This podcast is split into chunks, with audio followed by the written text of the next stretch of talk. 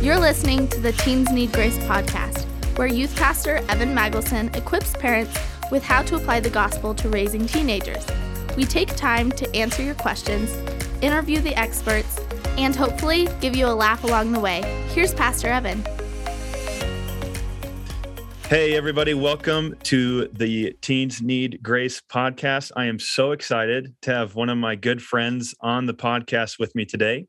This is Dr. Kevin Carson. He is a pastor, an author, and a counselor, and a pretty cool uh, husband and dad. And uh, I've loved getting to know Kevin over several years. Kevin, welcome to the podcast, man. Uh, it's good to be with you. Thanks for the invite, Evan. Yeah, I'm so psyched uh, for today's um, podcast. And so, uh, before we begin, I always like to do this um, before we we get into some real media stuff. I like to ask every person I interview if they're willing to share a funny and or embarrassing story of themselves when they were a teenager, right? Because teens need grace and so it's it's always good to remember that we were once teenagers right yeah i was uh you know the the thing that i've was just reminded of this week uh i used to do a skit with my brothers when i was a teenager at a public high school and we would do a bing crosby andrews sisters skit and so all of us would dress uh, as the andrews sisters and uh, our youth pastor would be Bing Crosby, and so we would lip sync uh, his his song "Sisters." Oh was, uh, yes, it was quite the show. That's amazing. our I, our our Christian school just did that just did that musical last winter, and uh, that's hilarious. That's is there yeah. any video of this by chance? There, I, uh, no, no. Think how old I am. No, no. uh, but I think there's a picture or two that still shows up occasionally on social media. Mm, we might need to find that somewhere. yeah, it was funny. It was a it was a fun time, and it's uh, it's just a good reminder, right? I think uh, when I was young, our relationship with our youth pastor was a pretty significant deal even even though we were initially part of a private school, but then transitioned to public school for the last six years, and and that's a big deal. Hmm. Yeah. What was it about your youth pastor that you enjoyed so much? Probably his availability. Hmm. Sure. Uh, he would include us. He would uh, usually include us anytime, anywhere. Uh, we spent a lot of afternoons. Uh, we might go to the church. We might play basketball uh, for a few minutes and then do something at the church, do some kind of project, or if he wanted to go visit people, uh, we might all load up in the van and go visit people.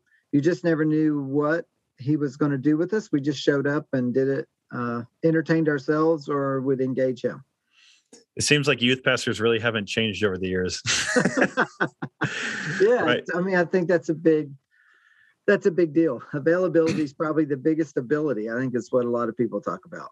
That's great. That's really good. So tell us, a, tell tell some of our listeners a little bit about you. I know I get I just gave you a, a really brief intro, but tell us a little bit about yourself and what you like to do for fun. Oh, for fun. Well, for fun, I like to hunt and fish and and coach now. Coach sports.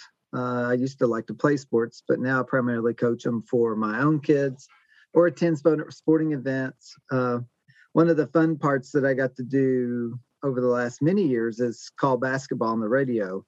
Mm. Uh, that's just a that's just a fun hobby. I don't get to do it as much as I used to uh, because life is busy, but but it is fun. Uh, just finished last Saturday my last game of the season for football this year. Uh, so I coach uh, fourth grade this year, and and we're just working through with our youngest son. So just fun stuff. Good uh, good opportunities to be around people and or outside and appreciating what God has given us. Nice. That's awesome, man. You already got a bunch of dads whose ears just perked up when you said sport, the word sports and hunting. So yeah. and fishing, right? You can't yes. you're you're in Colorado. You can't beat the fishing there. No. It is wonderful. I love it out here. It's so great. Is there a lot of fishing in, in Ozark, Missouri? Oh, absolutely. Right. We have the White River chain. So we have four lakes uh, that within just a few minutes drive of here. Of course, where I pastor in Ozark, we're about 20 minutes north of Table Rock Lake um, and Taneycomo, which is uh, another lake. So if you want trout and you want a cold lake, you go to Taneycomo. If you want big lake, uh, bass and those kinds of things, you go to Table Rock. But yeah, there's fishing year round here. That's wonderful. So today, I uh, uh, we're gonna we're gonna be talking about um, kind of understanding the world of teenagers. And I know one of the big things that I get asked by parents all the time is, you know, our culture is changing like crazy. The public school system has changed like crazy. Social media is is all over the place. And one of the big questions I get is just parents just trying to understand um, the world that their teenager lives in now you know i mean it's different from even just me and i wasn't even i was in high school not that long ago um, so kevin help us um, help us today kind of understand our teenagers world what are some things that the bible teaches about that well yeah let me talk through the just the context of of basically a teenager's life. And I think some things we kind of get naturally. I think you just mentioned like a whole list of them. There's you have social media that certainly did not exist uh, when I was a teenager, but now that's a long time ago. But so no social media. Uh, the school systems have changed some in all those years. So those are those outward pressures. Uh, let me focus on a couple of inward pressures in a home Totally. Just to try to understand our teenagers' world. I think one of them that maybe one of the main ones that we often uh, miss completely is the fact that you have to think about the parent, right? So in my instance, uh, right, I'm a younger parent for some for children in their 20s, uh, but I have a 10 year old that's in the process of coming along too. And so as so right now I have a 16, 18, and 21 year old uh, those are the top three. And then I have this 10 year old. So for the 21 year old, when he was doing stuff uh, and when he was going through high school, uh, it was fun. Uh, it was exciting. I had probably more time. I had younger children. I was spending time with them. Uh, my life was involved a lot of different people that had children that were similar ages. But as my children get older, my responsibilities change, which is true for the typical parent, right? So they begin to go get higher positions and more responsibility in their businesses. Uh, and they get older. And as they get older, all their friends get older and all their friends begin doing other things, right? And so when you think about the age of a parent, so when my son turns 18, I'm going to be uh, 58 and so when you start looking at age, that's much different than when I was in my mid 40s for my first son, right? And so that begins to put pressure on the parents or can provide an opportunity for pressure. Position again. So at one point, you're one level in the company. As your children get older, typically you pass on, you get uh, higher and higher uh, positions and authority. So that means you have more authority, you have uh, more prestige, uh, sometimes more money.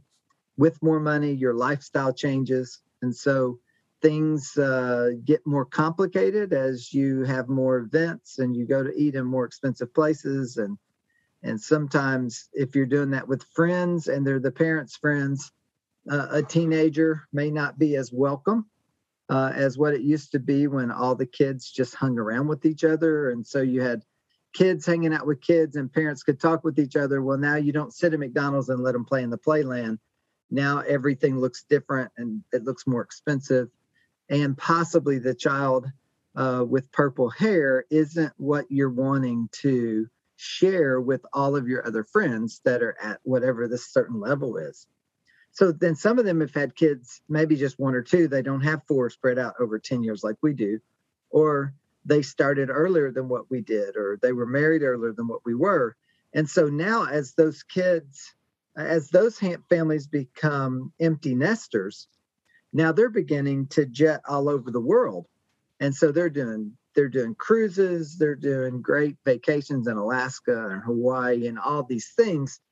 And so then you have a parent who may want to do all those things as well but those aren't options because i'm still trying i'm still have a child i've got a parent i still have somebody that I need to be there for events they still have to get up at eight o'clock or have to be at school by 7.45 or 8 every morning and so what i'm suggesting is the thing that i often think we forget and and sometimes we say well you know those teenagers they rebel i would suggest to you that some of what provides the the kindling for rebellion is the fact that the parents have their own idols in the midst of a teenager's lives mm. right so as that teenager and our teenagers grow and get older the parent is ready to do other things. The mm. parent kind of finished.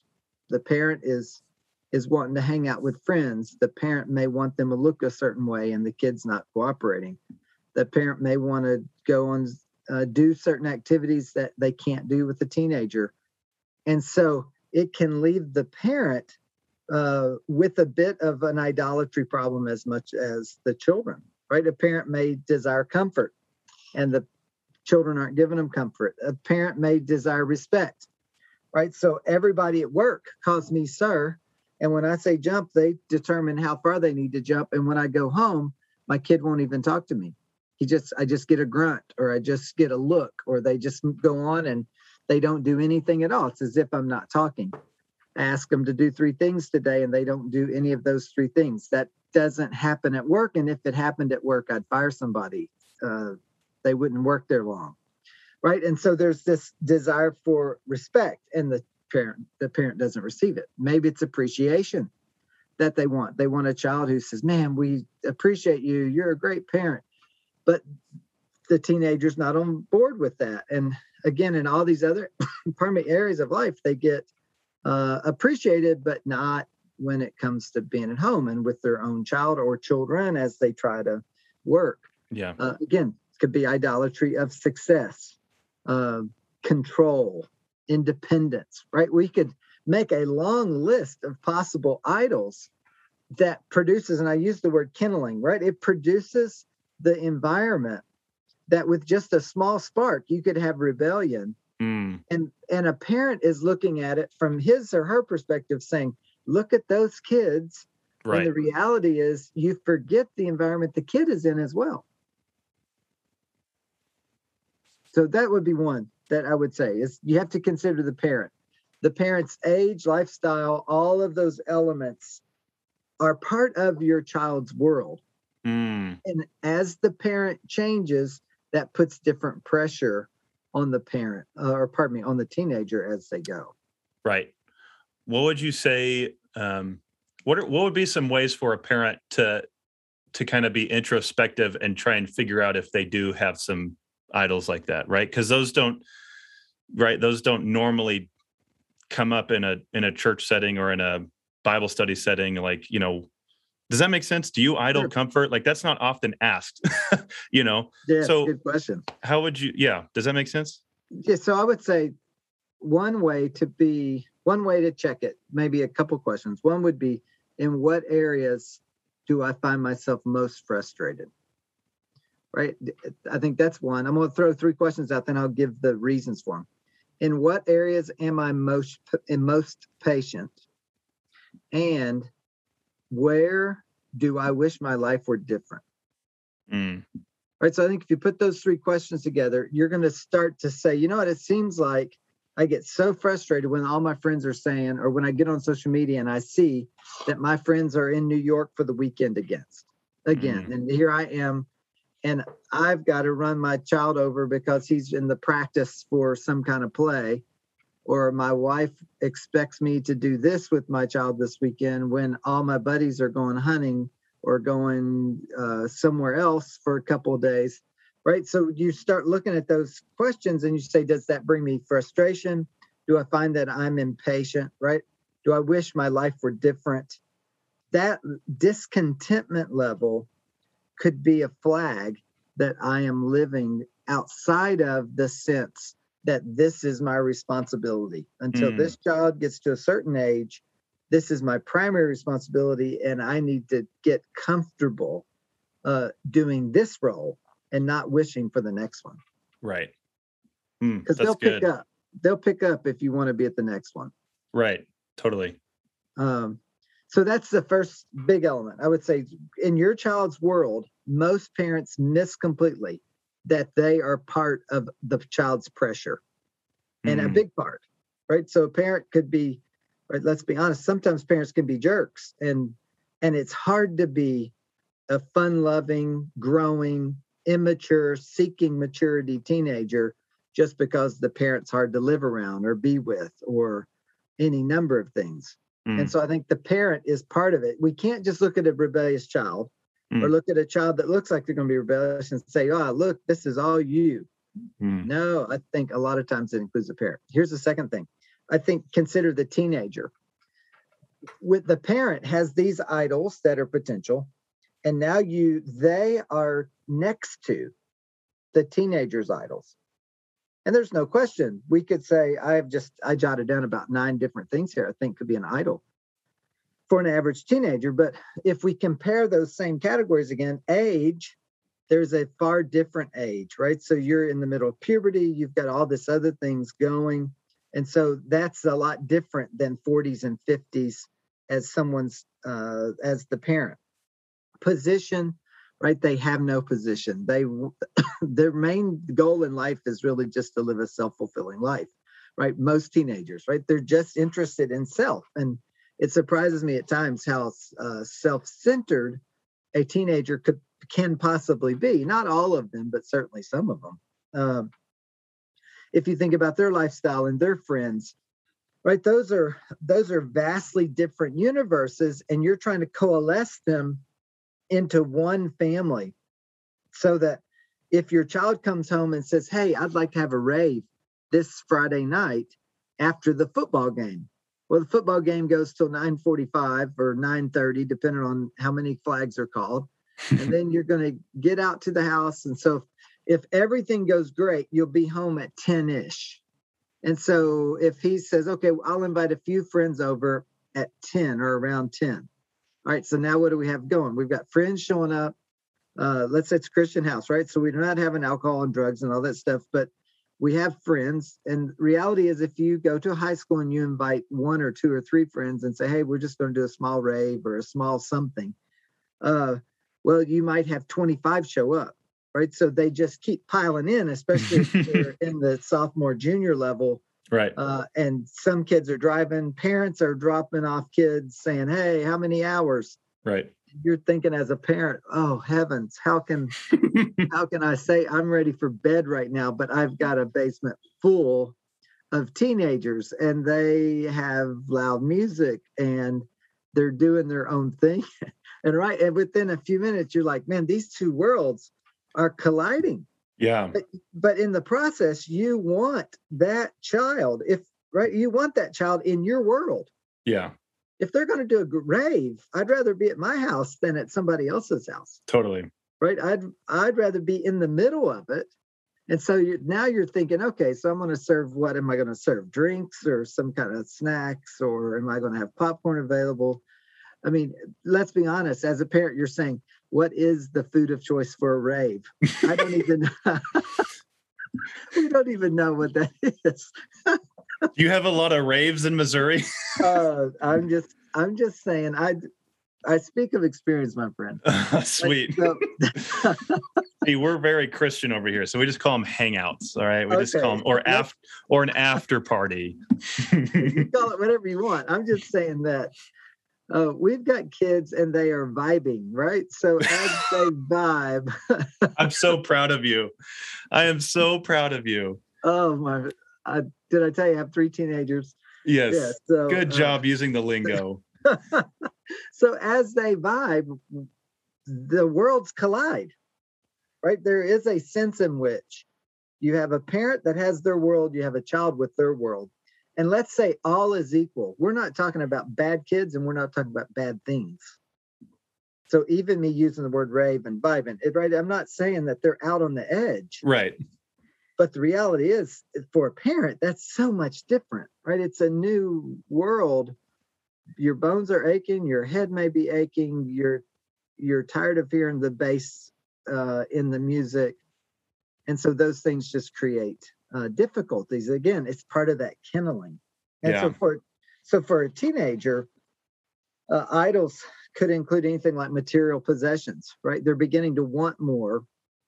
They've always wanted more, but those were like $20 items at Walmart on the shelf. And they usually dealt with Legos or they were 40 or $50 maybe. But right. So they're those types of things. Well, now that the possessions have changed, right? They're, so they're bigger ticket items, uh, maybe relates to clothes more or various kinds of clothes.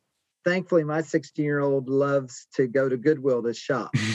uh, he a good day in Goodwill and he is happy. That is very helpful on the material possession. uh, relationships, right? They're looking for approval, acceptance. They're trying to they're trying to develop friendships without a foundation for good friendships.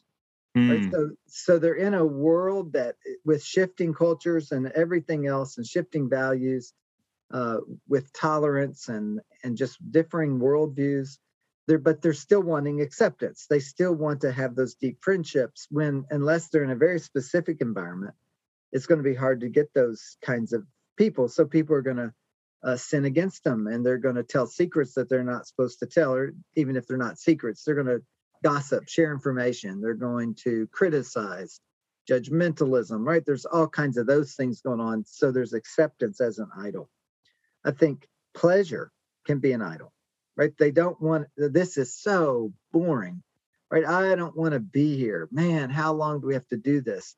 Thankfully, I've not had that with my kids, but right, that could drive a parent nuts when it's the idol of pleasure. Or it could be the opposite, idol of comfort and laziness, right? So you ask a teenager, what do you want in your day? And their day is, uh, I want nothing, right? I don't want to work outside. I don't want to work inside. I want to lay on my bed, listen to music, watch some TV, typically YouTube or TikTok or whatever. But their goal is to just enjoy comfort. They're lazy. Uh, maybe they're living for control. They're tired of their parent and school teachers and principals and youth pastors and everybody else telling them what they're going to do. And so they want to uh, start getting more control of their own lives. Uh, of course, they have raging hormones. So, especially if they have any access to pornography. So, or it really doesn't have to be pornography, it can just be movies. Uh, but for sure, on movies, you see sexual satisfaction. And so now with raging hormones, and now they're beginning to wake up, uh, especially the the males, and they are uh, right. So they're things are beginning to surprise them. They're starting to have erections when they used to not have them, and they don't know when or where. And a girl maybe brushes up against them, and their body starts to react, and they're not even sure all of those reactions, right? And so, sexual satisfaction, if we're not careful, can become a a pretty big idol or lust for them. Yeah. Um, and then just selfishness in terms of I'd rather please myself than go serve somebody else and then I just want to trust myself and not trust God.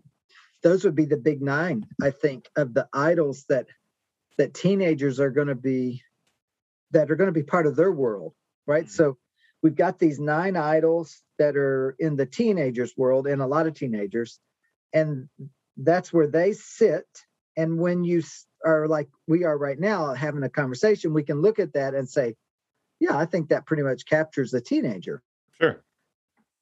Well, then you say, here's the parent, and oh, well, I think that maybe captures a teen parent, but now you want those two worlds to sit next to each other in the same home under the same roof. Right. That's the that's where we begin to see rebellion. Right. That's where we begin to see the the brush because those two worlds don't connect easily. Hmm. Um, and so it's going to take a wise parent to work through those uh, in a way that is helpful to the teenager, but people don't lose their sanity uh, along the way. Right. So, so yeah, I would say those are two of the parts, two of the uh, issues I think that would be understand important. Pardon me, to understand the world of the teenager. Let me give you a third one. There are three obstacles, I believe, to just life as a teenager. Now, I, I like to say them this way the first one is just simply God isn't playing my game. Right? When they were a kid, I don't think they thought about it. And we're talking now about a, maybe a teenager who's in the church. Yeah. But now that they're now that they are getting a little bit older, these things become much bigger issues. So Mm. stuff like size, Mm. right? Most kids, I was just with a kid this last weekend. I was down in Texas teaching and and the guy who invited me down is just a dear friend of mine at a counseling conference. And I've gotten to know him over the years. And he says, Hey, my family loves to hang out with you. Would you mind going to breakfast with us? Sure. So I'm there and I'm talking to one of his children, and and his child is a seventh grader and he loves sports. He loves football. Well, I coach football. So we get to talking about it. And the first thing I noticed is that he's probably the size of a 10 year old. Right. Mm. So he has not started growing yet. Right. So it's he may be the tallest guy on the team by the time he's a senior, but as a seventh grader, he's not. Okay. So if he has a dream of being a quarterback, if he has a dream, in fact, he said, Oh, my favorite position is running back. Hmm. Yeah. Sorry. but Your size isn't going to work. Good luck. Uh, yes, I'm a coach. I know. I see you, and there's nothing in my brain that says running back. It says safety. It says wide receiver. It says corner. Uh, maybe an outside linebacker, maybe, but that would be a stretch. Right. So you begin to, that's not stuff that teenager can control. He may be the most passionate kid on that football team and Hmm. may understand the role of quarterback better than any three players put together. But his size won't work. Hmm. That's just God isn't playing my game. Some kids are, I call them big boned. I don't know what the real word is, but right, some kids are bigger than other kids. And no matter if they could be on a diet the rest of their life and they'll never be petite because they're simply not petite Mhm. and they may look at their body and just say this is unfair i look like this and look what she looks like or look what Mm. he looks like Right. um, so their size their shape personality right how many kids would would at some point in this journey say you know what if i could trade personalities i'd trade my personality for that person Totally. Again, that's a God thing. It's a hardwired thing. You don't pick your personality. Some people are loud, some people are quiet. Those are elements that you would just say they're part of creation, and a teenager would say, God's not playing my game. And that, again, it helps produce this kindling. Um, and even I would say, uh, the family that you were born into, right? Right. God was the Yeah. one responsible for that. And so you're looking Yeah. around and saying, oh, well, well, God's not played my game here either. Look what they have. Look Mm. at their pool. Look at their everything, right? Go back to those idols, the possessions or whatever, uh, particular kinds of freedom and control. But then I live in this family and it looks totally different. And so you start looking at that stuff and say, oh, gee whiz, God Yeah. has not done me right. Yeah. Uh, I see what you're saying. Second statement I would mention is just my family is so not perfect, right? I just I kid around and tell people, right? You go from hero to zero at Mm. some point in these years. Uh, for for a lot of teenagers, not for every teenager, but you know, dad wears clothes that uh, just are embarrassing. Right? uh, he dri- what kind of vehicle does he drive? I mean, it's they're just awkward everywhere. They kids are with kids, and here come mom and dad, and it's like, oh, gee whiz, yes, they're mine. I'll right, they're they're mine. Uh, right. So, mom, why, mom, why, why, why do you act like that? Uh, brothers and sisters, you know where, and then grandparents, of course, but where they used to see people that they loved and appreciated and desired close interaction with them yeah. Just desired to be with them all the time. Now they begin to see these glaring inconsistencies. Mm. Why will dad and mom say this, but then they do this? Mm. Why will this happen and then this right here happens? And so the family can become, again, part of that sense of uh, an obstacle to having their best life now, right? Or it just creates difficulties for them Yeah. because of the stuff they're beginning to see. Uh, the third component would be that the world around me is just simply hard and dangerous. Hmm. Right. So not only is my family not what I thought they were, hmm which would what? That's horizontal, second great commandment. Hmm. God is not playing my game. Hmm. First great commandment. Then you say, well, what are the pressures all around me? Well, my world is simply hard and dangerous. Right. I can't go online and talk to somebody. I don't even know who it is necessarily that I'm talking to, especially if it's a somebody I've met online. Uh, people are aggressive, they're competitive, they're abusive. All right. I remember this was too much too early for you, Evan, but I remember the days when literally in fifth grade, the total amount of fifth graders I knew were the ones sitting in the classroom with me. Mm. I, that's the best that I knew, the worst that I knew. They were all there. And so when you say, so how do you compare? Okay, I can see there's 14 boys in here and 12 girls, and and so I might be the smartest or I might be the whatever. Uh, but that's a small comparison. Well, now this world is much bigger mm. and much greater and you have 17 year olds being tried for murder. You have uh, you have all kinds of people being abused online. Right there's plenty of ways uh, to demonstrate that the world is just simply hard and dangerous. It's a seductive environment. It's a fallen world. Uh, it doesn't work the way that it should and teenagers begin to see that and they can become very discouraged I mm. remember talking to a teenager recently that just simply said, I can do my best, but he has a particular passion in this one field. And he said, I can do my best and try my hardest. And the hope of getting far in that field will be just a fluke because so few people get to the top of this field mm. that you have to be in the right place at the right time. And then you right. start adding those other elements together and maybe God hadn't played their game perfectly, or maybe in the, they're in the wrong family, and the world just becomes very hard. And mm-hmm. it's hard to see even positivity in it uh, moving forward. Yeah. So when you say, you know, God hasn't played my game, um, or is that kind of is that kind of another way of saying like I don't really like the the hand that I've been dealt? yeah, it is. Yeah, yeah. another way of saying that. Yep.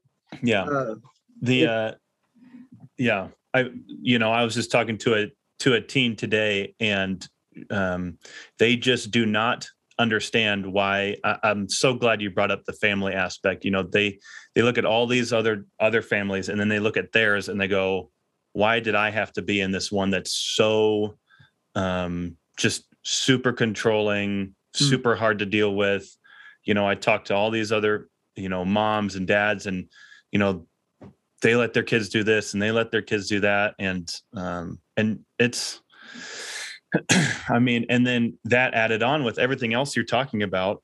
And it's no wonder that kids are just so um I, I don't know lack of better terms but they're just they're just every teen i talk to is just stressed beyond measure. Yeah they're exasperated. Yeah. Absolutely. they're overwhelmed. they're, they're so burnt out all the time.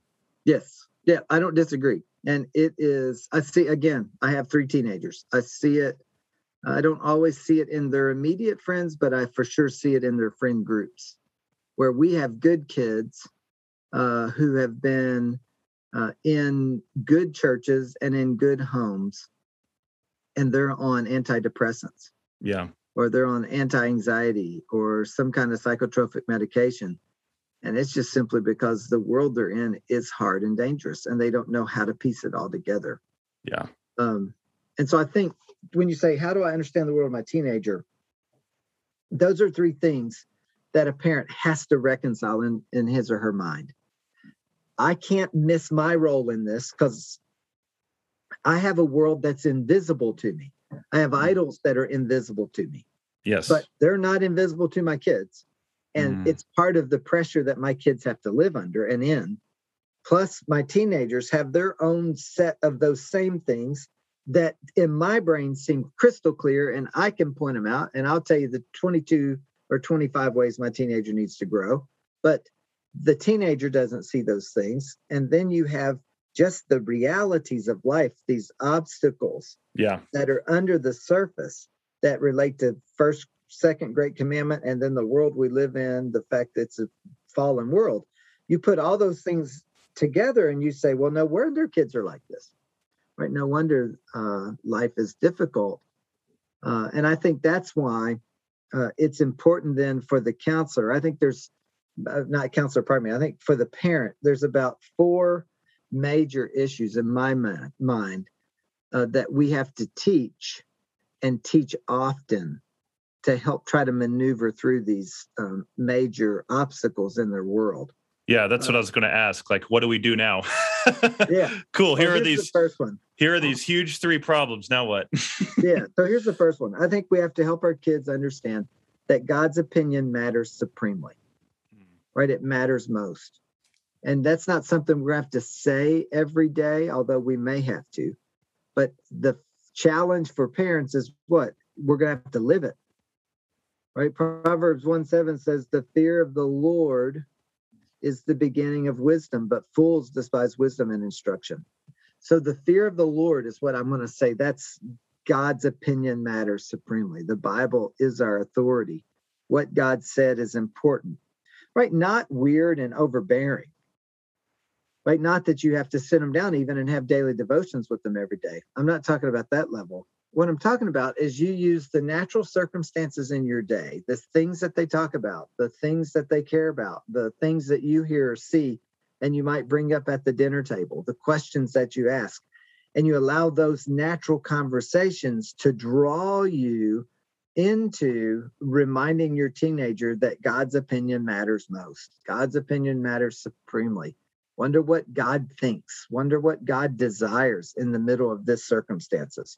So I think those are all important in the way that we talk through uh, these issues is that we have to for the foundational issue it's number one is we have to develop the fear of man in our children or develop the sense that god's opinion matters most.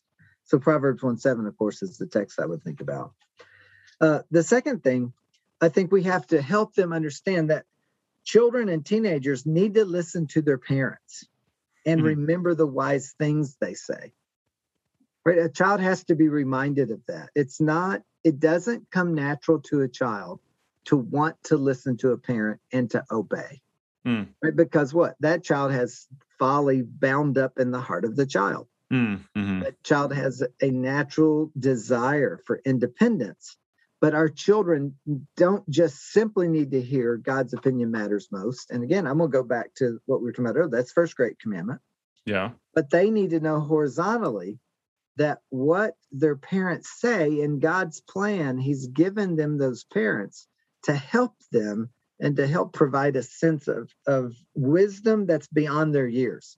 Got it. Right? With the, the child has minimal wisdom. And so you need to borrow from the parents and seek to apply that adequately in their life, right? I think I don't know of any teenager that would say, Oh, yeah, my mom and dad understand my world. But you could say, but what your mom and dad are saying related to wisdom applies to your world. So how does that apply?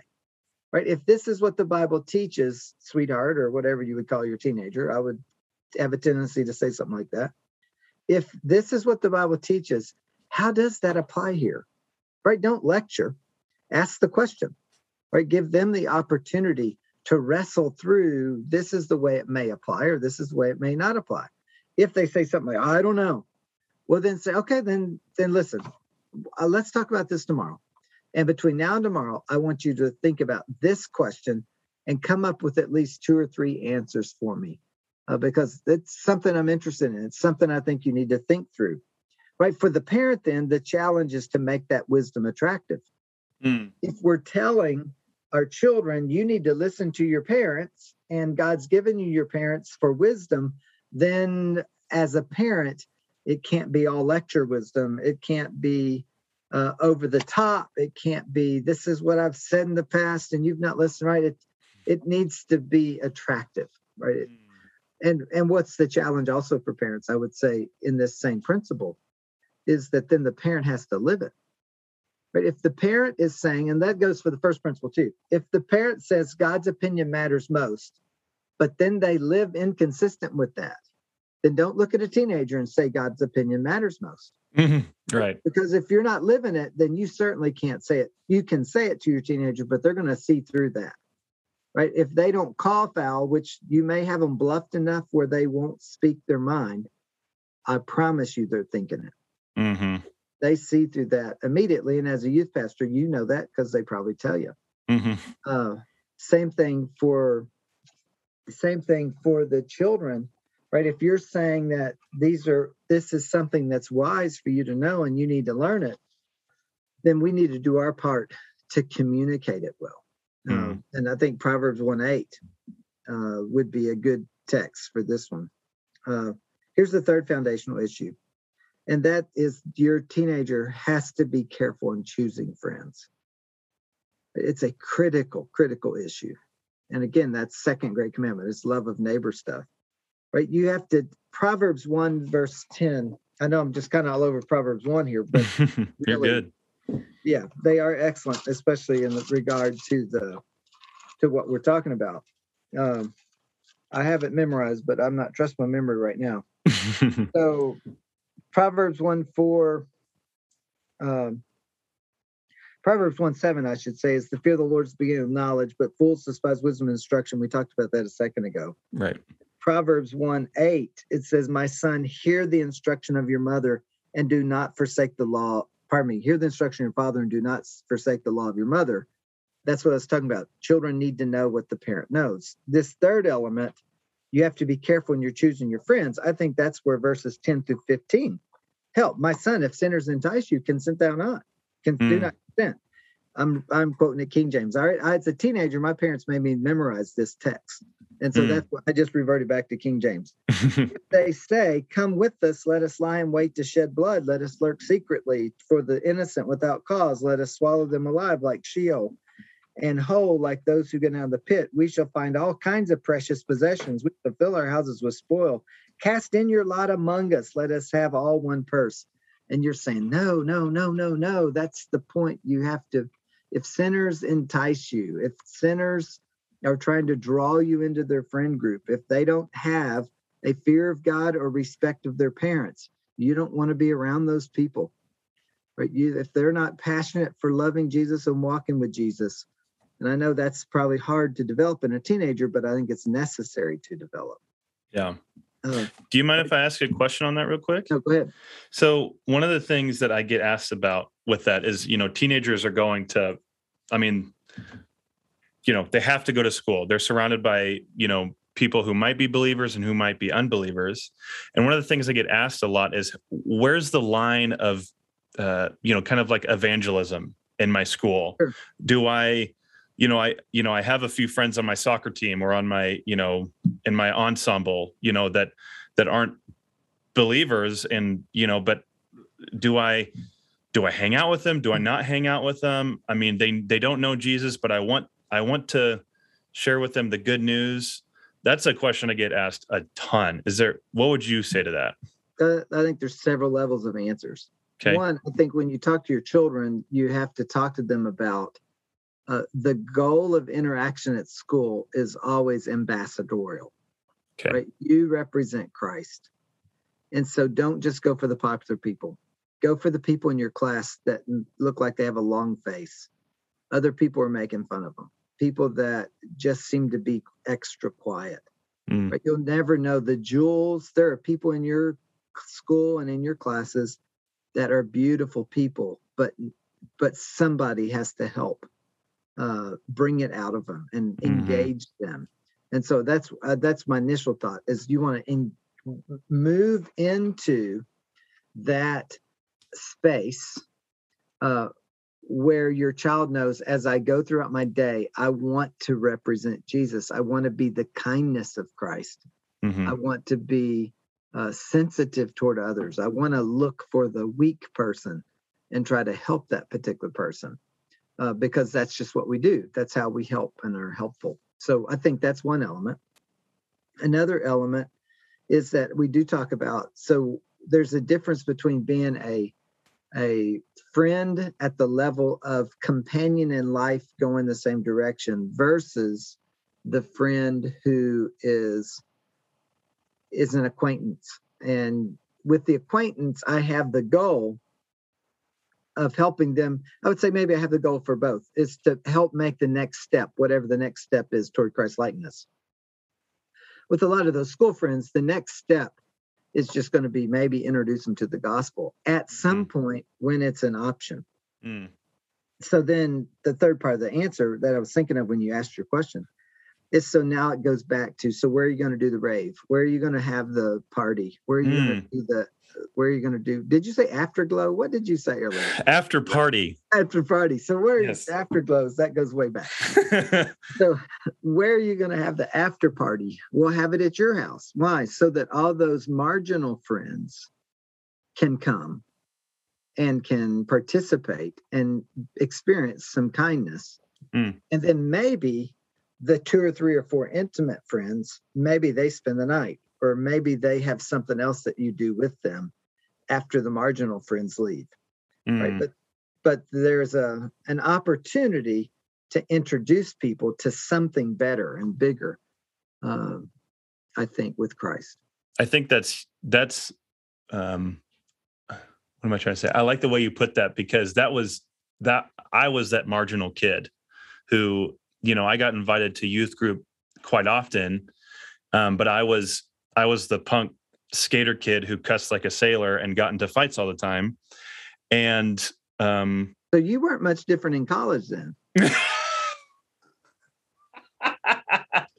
For those of you who, wow, that was great. For those of you who don't know, so Kevin was uh, was one of my professors at, at my undergrad, and he also did my premarital counseling with my uh, out of my league wife. And um, so that yeah. was a good one, Kevin. I'll give you. I'll give you that one. You got uh, Kevin one, Evan zero. That was very. Wow, there a lot of people who are listening to this who know me are are probably still laughing their head off. Yeah. Um, uh, yeah, but they, my friends in high school, uh, they would invite, you know, their parents or them would, if there was ever a, a social gathering or a function, they'd always invite me to their house, you know, and that's what really shocked me was when I would go and see gospel centered parents. Because mm. my parents were just all over the place. And so it'd be like, what? This is real. mm. This, you know, and so giving those marginal kids the opportunity to see maybe you as a parent actually treat them like Jesus would is it might bro it might blow them away like it did for me. Right. I mean, so testimony. Right. So a a backyard uh, barbecue or totally. uh, a pool party or a um, bonfire, right? Something that gets people out, get them together. Uh, not too long ago, we had all kinds of kids over, and they everybody brought a pumpkin, and we had all the t- tools there, and they ca- all carved pumpkins for the night, right? It, those kinds mm-hmm. of things, right? Uh, that they think are fun, but it allows the people that are on the edge uh, to hopefully see something different, and if nothing else, just experience love of Christ through love of parents. Yeah, uh, totally.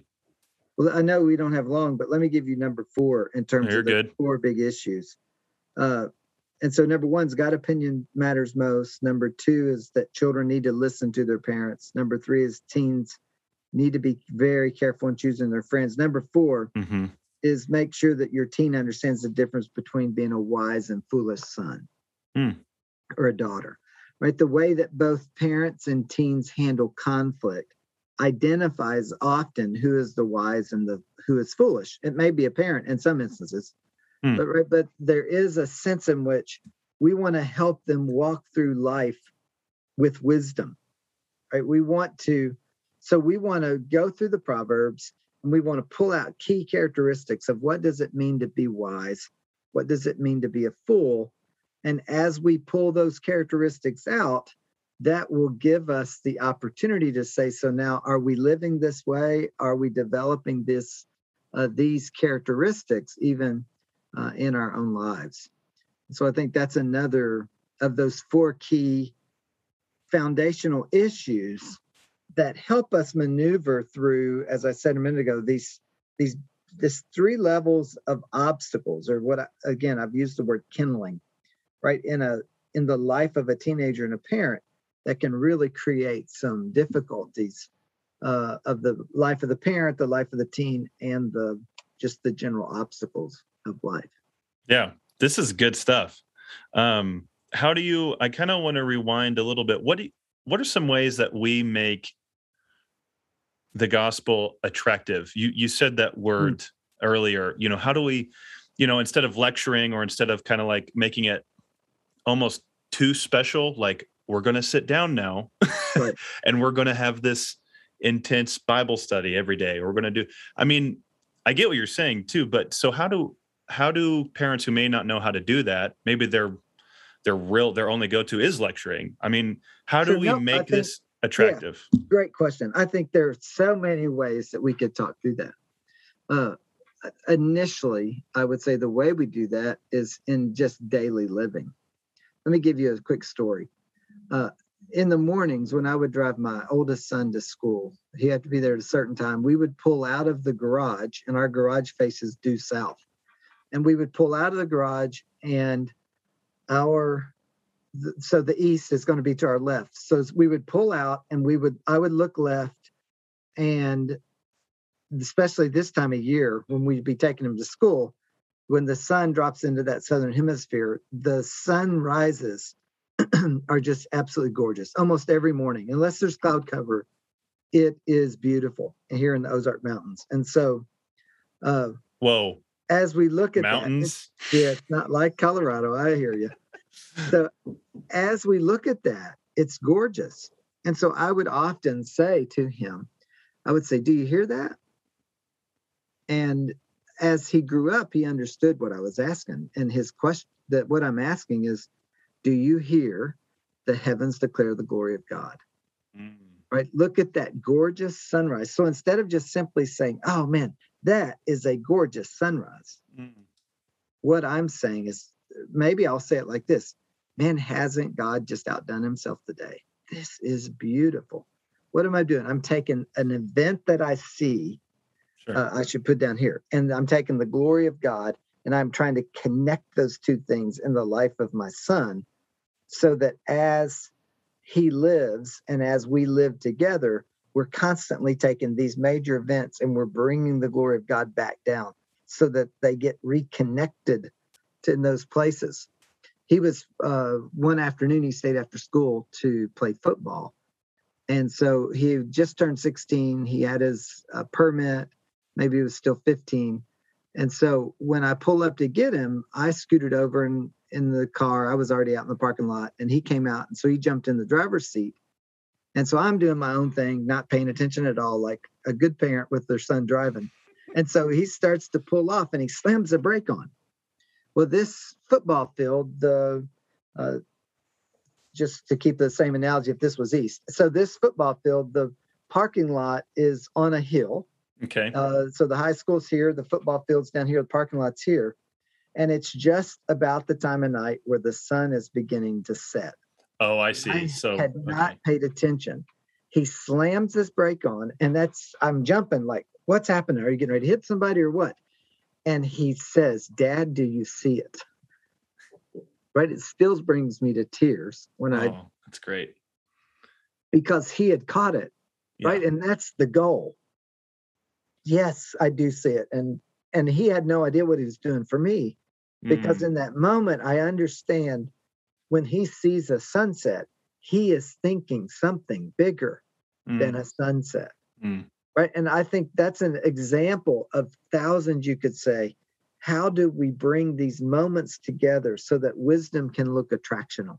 Mm. Right. So that somehow those things are connected and they're connected in a way that our children can walk away and actually learn and and be a good observer and to think carefully. That's cool. That's great. Thank. Well, I could keep. Um, I don't know how long we've been going. I don't have a time or anything, but um, but uh, man, I'll definitely have to have you back on. I am I am just full of questions, and this is good even for me, just as a youth pastor, to think through, you know, some things that I can be sharing with teenagers, you know, and um, and uh, and just you know, do you hear? I'm never gonna I'm never gonna forget that. I'm so glad you shared that story. Do you hear that? I'm gonna start saying that to Uh, to E- to Ezra now. You know, yeah, because because now's the time of age to help them, right? Yeah. Psalm 19:1 says, "The heavens declare the glory of God," and it says there between there and verse six, it says, "And it's in every language." And so Mm, we want our kids to make sure they're hearing the language that's uh, cool. and help them even in their hearts. That's cool. Well, hey, before we close, um, is there any any last um, any last remarks you want to make, or or to encourage parents that are listening? No, other than the fact that I would love to pray for them. Oh, okay. Uh, Let's do if it. you don't mind, that would be great. That would be great. All right. Lord, we come before you as parents. I am one, and we we know we desperately need your wisdom. We need your help. If this is up to us, we'll wreck our kids. We need the spirit and your word to to show us the way. Uh, you, we need the word with the spirit's help to work in their hearts.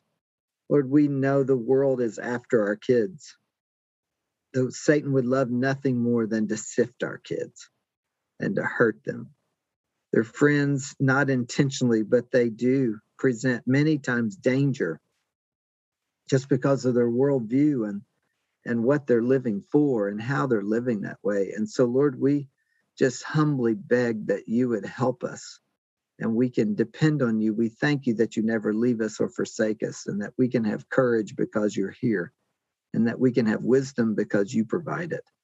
Thank you for the gospel. Lord, even as as Evan mentioned, may we always think of the gospel and the grace that you've given to us as we engage those that um, we are around and as we're trying to interact with. Uh, may we, as we talk to our children, remember the necessity of the gospel in their lives as much as it is in ours. Lord, on those places where we have invisible idols I pray you'd give us insight. Help us to be able to look through and see our frustrations and those places that need to change. I pray that you would help us understand our children's world as well. And then those places where they're struggling with God's sovereignty and and the way you've made them and the way that things have turned out and they struggle with people uh, and they struggle with the world and those tough obstacles, Lord, we pray that you would both grant our children wisdom, that you would grant them special patience, but also that we would be the voice, your voice, uh, to help them manage these pressures. Lord, we do know that kids are overwhelmed and and anxious and they have all kinds of pressures. And we ask that you would grant them special mercy even today.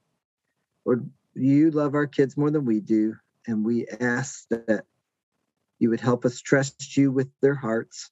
But in the process, we pray that you would please draw our children to you. In Jesus' name, amen. Amen. Kevin, thanks so much, man. We'll catch you later. Yeah, my pleasure. God bless you. Thank you so much for listening to Teens Need Grace.